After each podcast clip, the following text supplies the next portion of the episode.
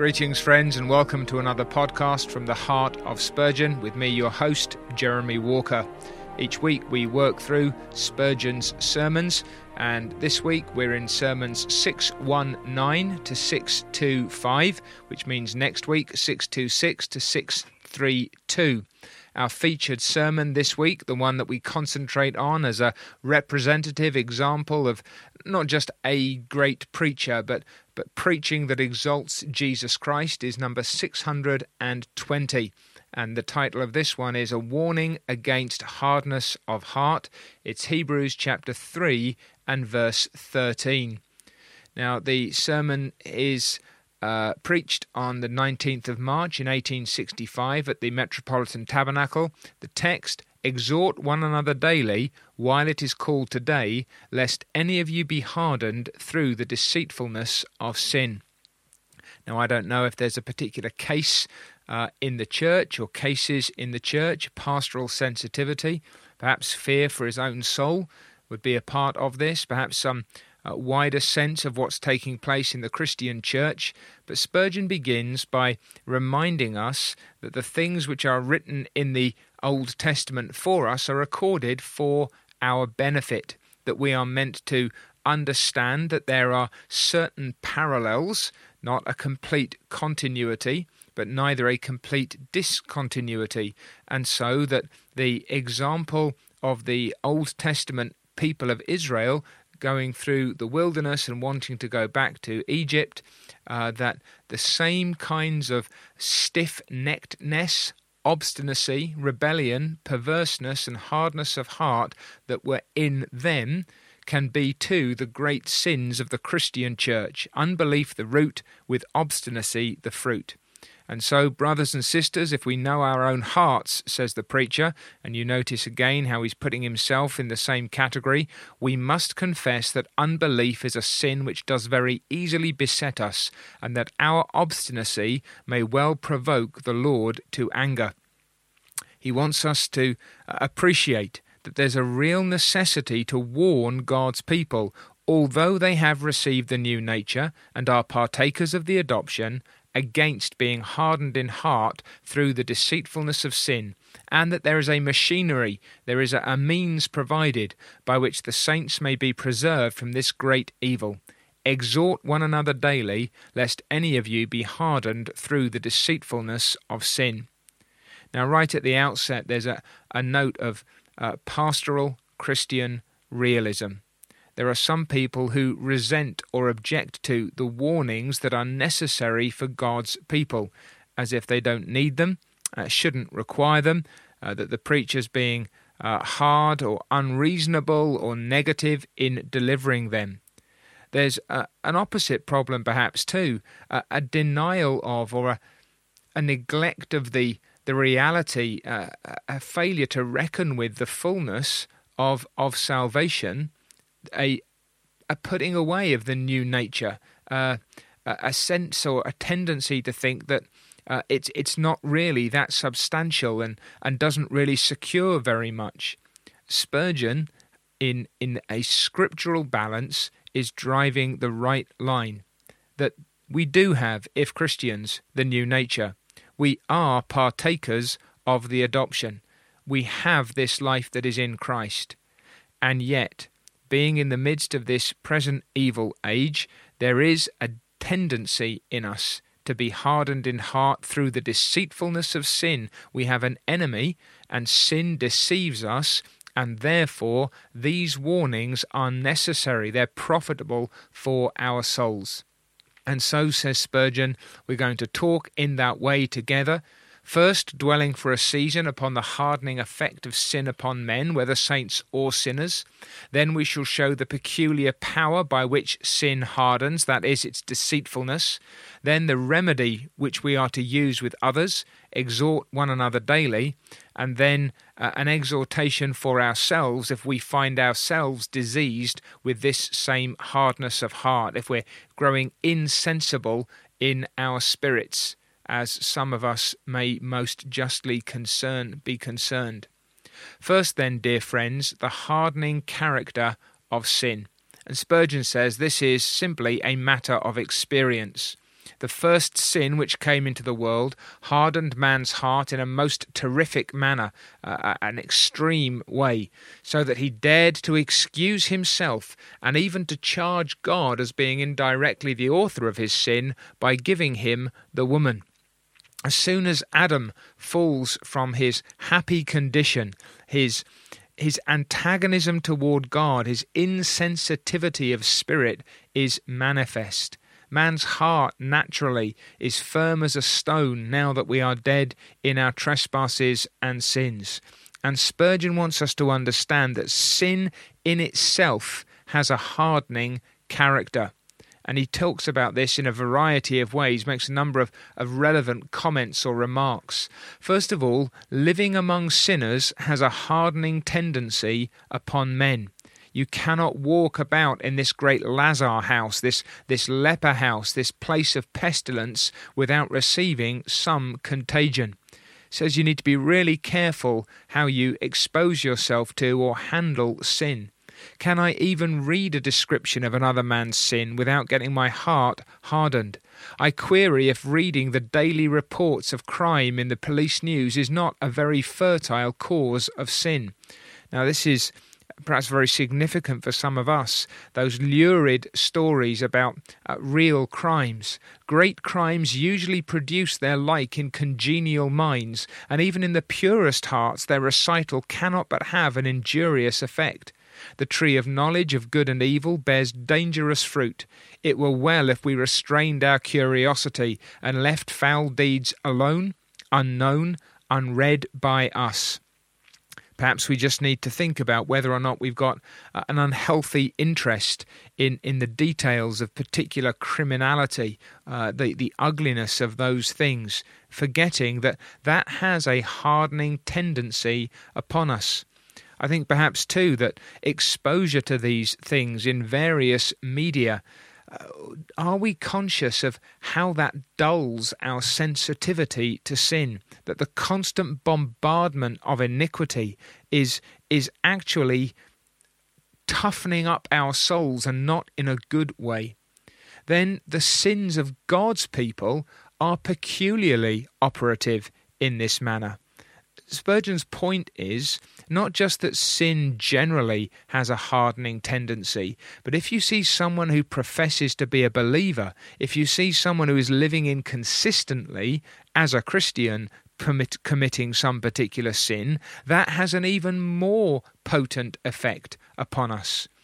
Association with inconsistent Christians has been the downfall of many young believers the, the young man or woman, perhaps, who goes to university, uh, goes along to the Christian Union, and, and finds there a number of people who maybe profess to, to be following Jesus Christ, and yet that first night, some of them are getting drunk, uh, some of them are hooking up with one another, uh, some of them are smoking weed, whatever it may be, some of them are, are cheating in their uh, in in their exams or or in their coursework.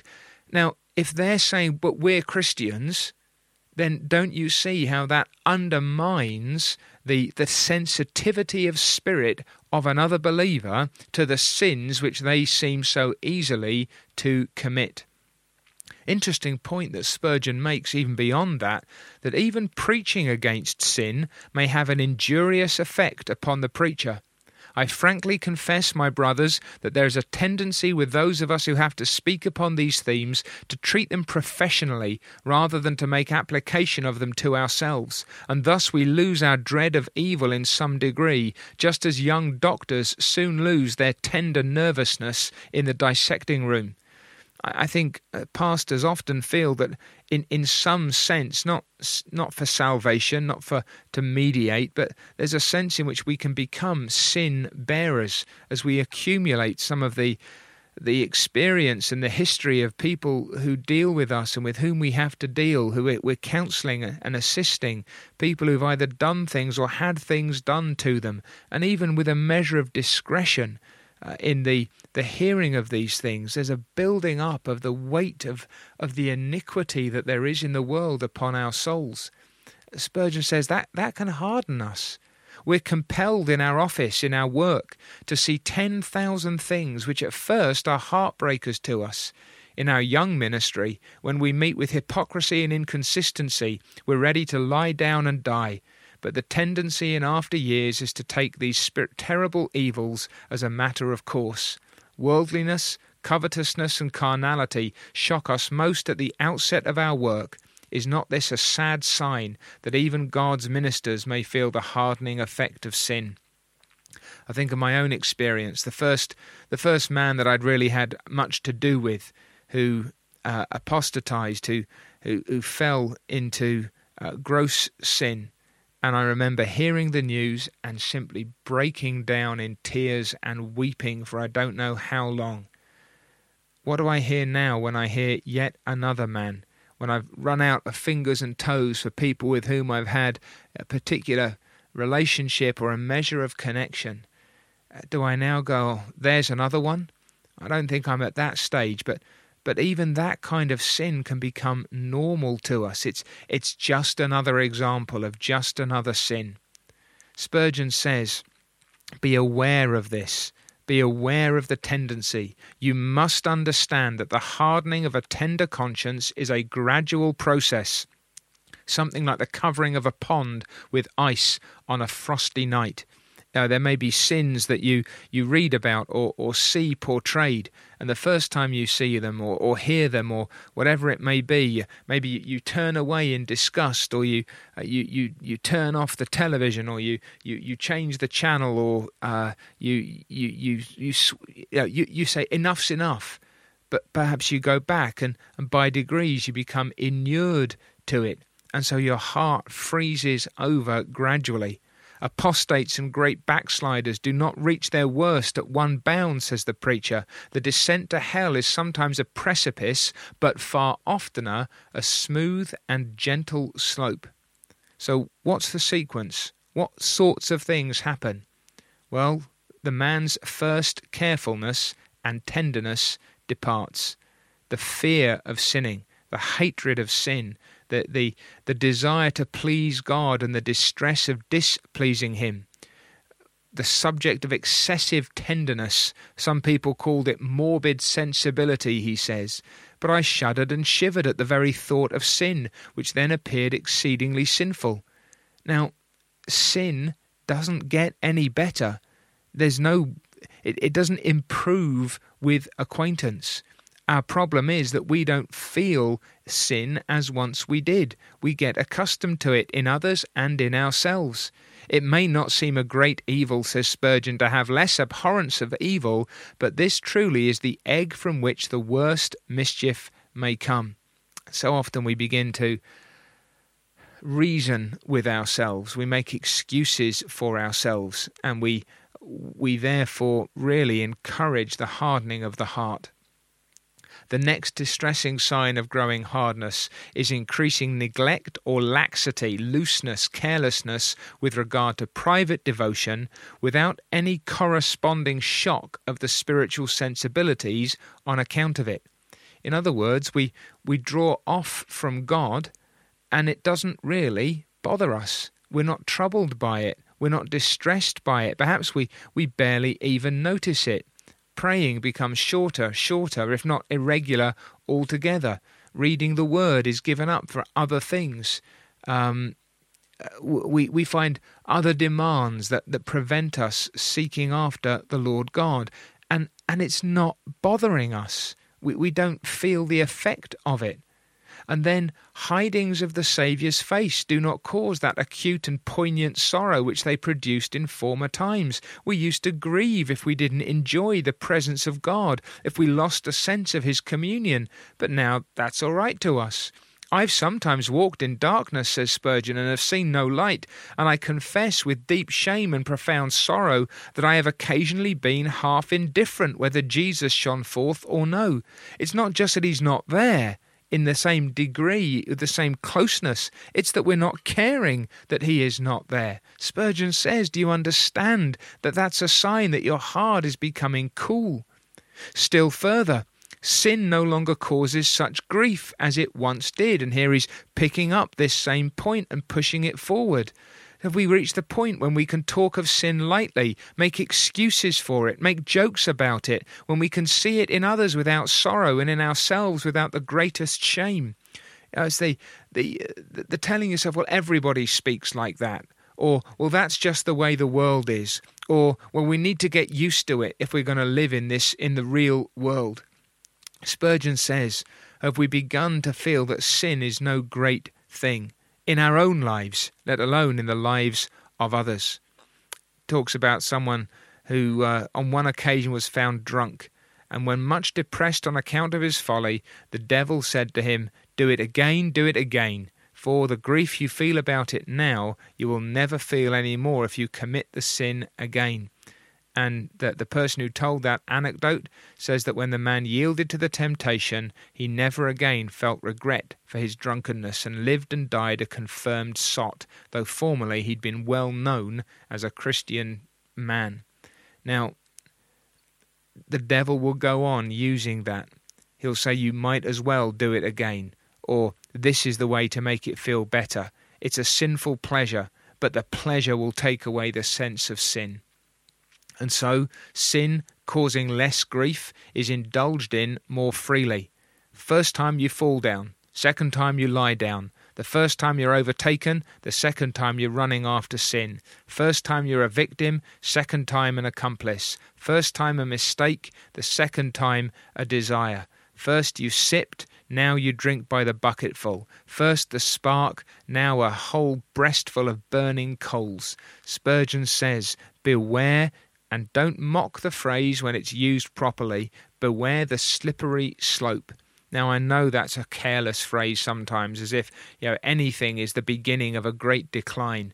But Spurgeon's point would be any sin is often the beginning of a great decline, unless God in His mercy holds us back. And then there's an other stage. This is this is real pastoral understanding, spiritual insight. He's unpacking the way that this decline takes place. He's showing us what can happen and maybe is happening in our souls. The man comes to dislike rebukes. He has sinned so long, and yet he's been held in such respect in the Christian church that if you give half a hint about his sin, he looks at you with a sharp look as if you were insulting him. He is not to be talked to or spoken with. He's been taken for a flaming professor, a bright man with a bright testimony for so many years that he's not to be suspected now.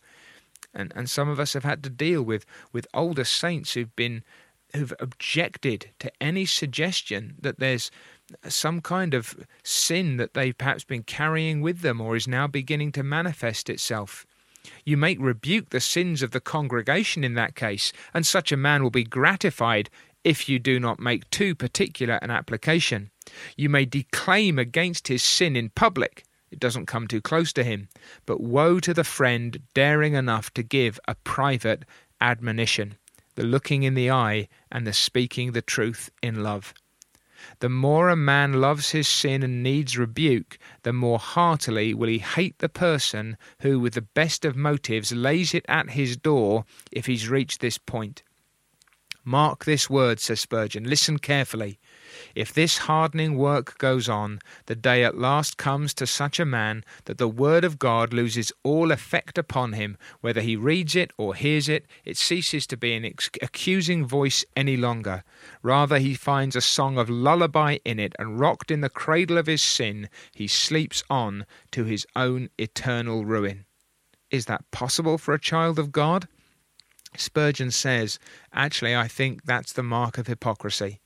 Men who say they're Christians, but, but are not. There comes a point where even the Word of God has no real impact upon our hearts. It doesn't penetrate, it, it just bounces off us. It's, it's as much as a song that lulls us to sleep. It's a fearful prospect. And Spurgeon is for the benefit of our souls as a warning to our hearts, tracing that downward decline. Now, what is it about sin which has this effect? What is it in sin that makes this uh, such a likely course? Spurgeon says it's the deceitfulness of sin. The heart is deceitful and sin is deceitful. And so when deceitful sin speaks to your deceitful heart, you have a problem. Sin will say things like this You see, no hurt has come of this. It hasn't really done any damage, hasn't made any real difference to you. You can, I don't know, you can you can be angry at home. You could, I, I suppose, even beat a husband or a wife, and and then you know you can still come and fill your place in the service of the church. You can uh, you can watch pornography and it didn't really have a, a great impact upon the way that you prayed at the prayer meeting. You can neglect your Bible and you can still preach with a measure of competence on the Lord's Day. Don't forget, says Spurgeon, that the impacts are not always seen immediately and not always in this world. And then sin will whisper, well, this would be sin in other people, but it's not sin in you. Uh, you, you say that you're different. You're a special case. You're allowed to be angry. You're allowed to indulge. You've worked hard enough. It's time to give yourself a little reward. And then this is a, a dangerous thing for others to do, but in your case, says sin, you've got so much prudence, so much experience, you can stop when you reach a certain point. You don't need to go so far as others do. You're a you're a clever enough person, you're a thoughtful enough person, you're a godly enough person, you're a wise enough person that if you get too close, you'll be able to, to pull back before it's too bad. You'll be able to go to the verge of the precipice and then look down. And, says Spurgeon, there are some then, through the deceitfulness of sin, are always trying how near they can go to the edge so as not to fall over, how near they can sail to the rock without dashing themselves to pieces upon it, how much sin they can indulge in and yet remain respected church members. Shame on us that any of us should be guilty of such tampering with that accursed thing which slew the Lord of glory. Again, says Spurgeon, sin will sometimes have the impudence to say that I'm very easy to repent of. If you've once plunged into the mire, you can at any time see the evil of it, and you have only to repent, and straightway there is forgiveness the strongest motives for holiness, sin will turn into an argument for rebellion against God. The fact that there is forgiveness with Him shouldn't uh, cause us to indulge in sin, but should mean that we flee from sin. Now, Spurgeon's pressing on, and so must we. The remedy which is provided in the text for us to use with others. Exhort one another daily, while it is called today what we do, when we do it, and when we begin it. Doubtless many professors would be saved from gross sins if mutual exhortation were more commonly practiced in the churches of God in the power of the Holy Spirit. Now, who should do this, says Spurgeon? Primarily, it's a duty of the pastor and the church officers. We are set in the church to see after the good of the people, and it is our business, both in public and in private, as far as we have opportunity, to exhort daily, and especially where we see any coldness creeping over men, where there begins to be a decline in the ways of God, it is our duty to be most earnest in exhortation. Brothers, sisters, welcome the loving care of your pastors and the deacons as appropriate. Welcome the loving care of the under shepherds of the sheep. Open your hearts to them, open your your minds to them, give them a standing invitation to speak truth lovingly to you. If they are gentle, faithful, godly men, they will not abuse that privilege, but it will do your soul good. Spurgeon uh, says then that this is a primary duty for those who preach and teach.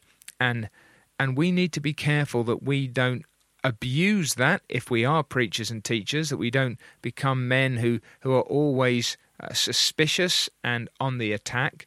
But we also need to be careful that we do not resent it and resist it if we are uh, under that kind of care. When the time comes when that's needful, that we receive it readily.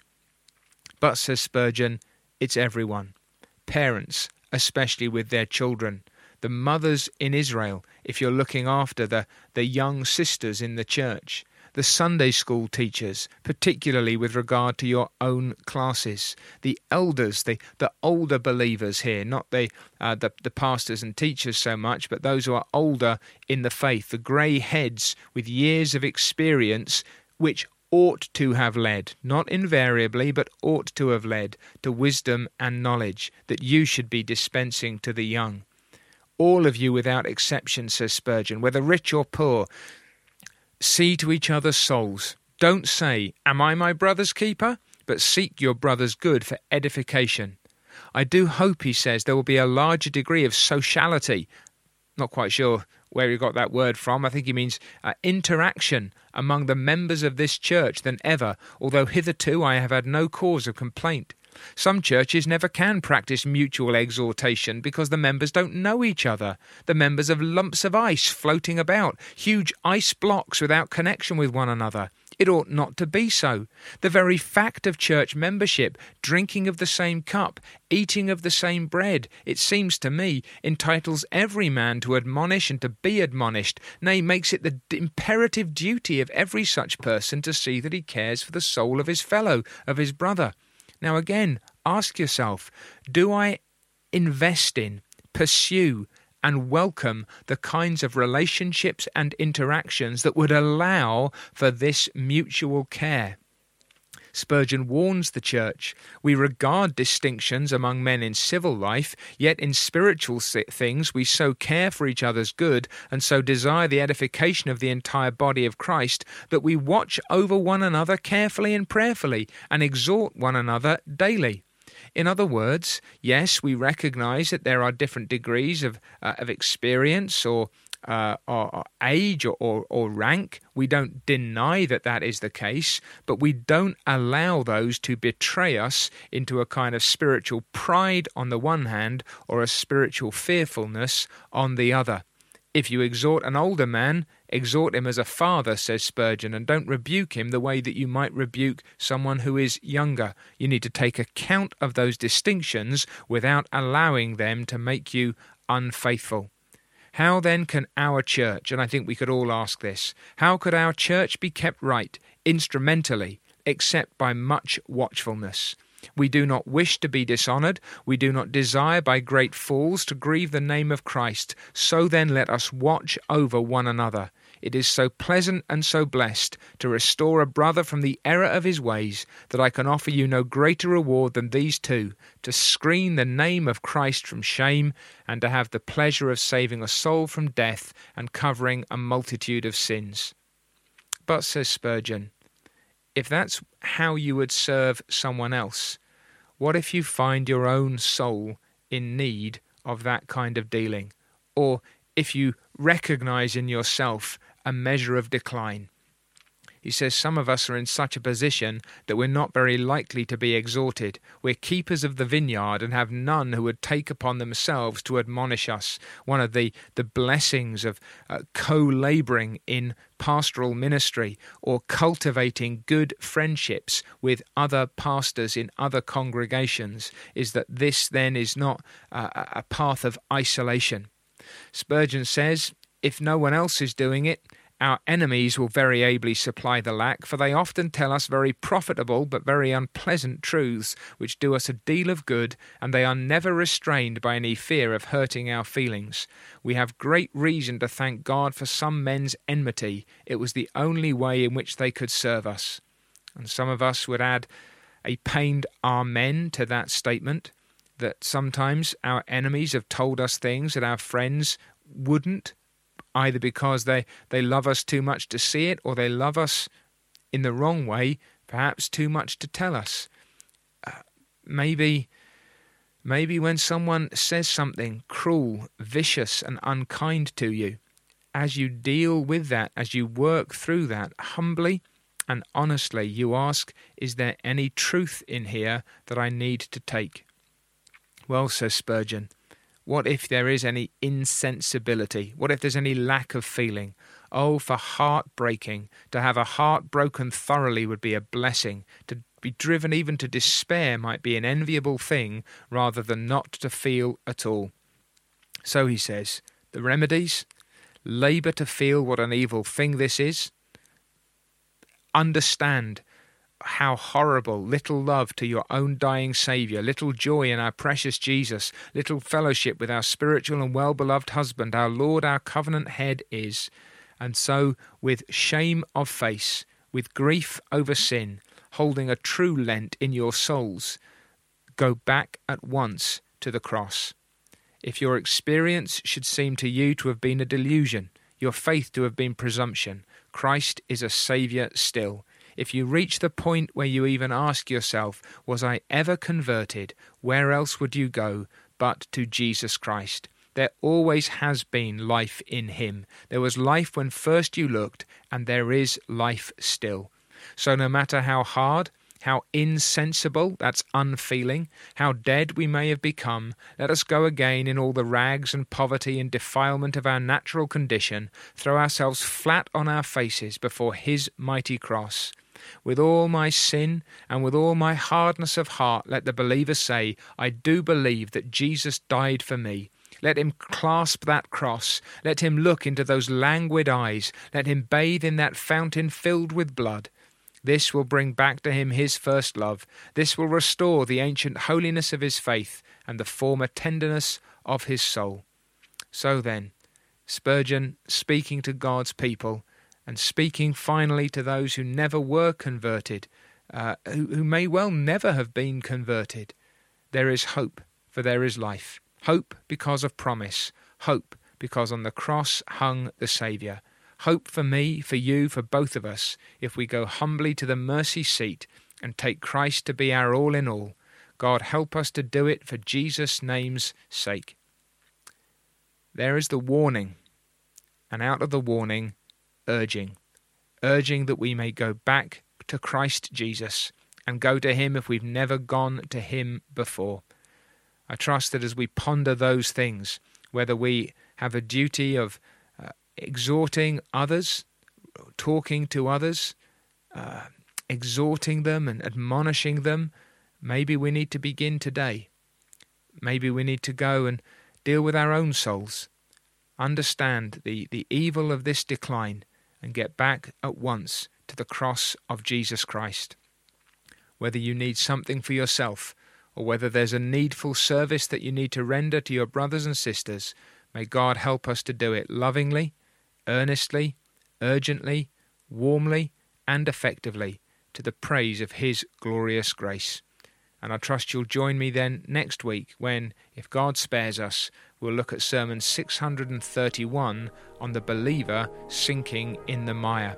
And if this last sermon has, has brought you low, as well it might for many of us, then hopefully next week's will help to recognize even such a condition as this and be God's means of lifting us up once again. Until then, may God bless us and keep us and give us sensitive souls.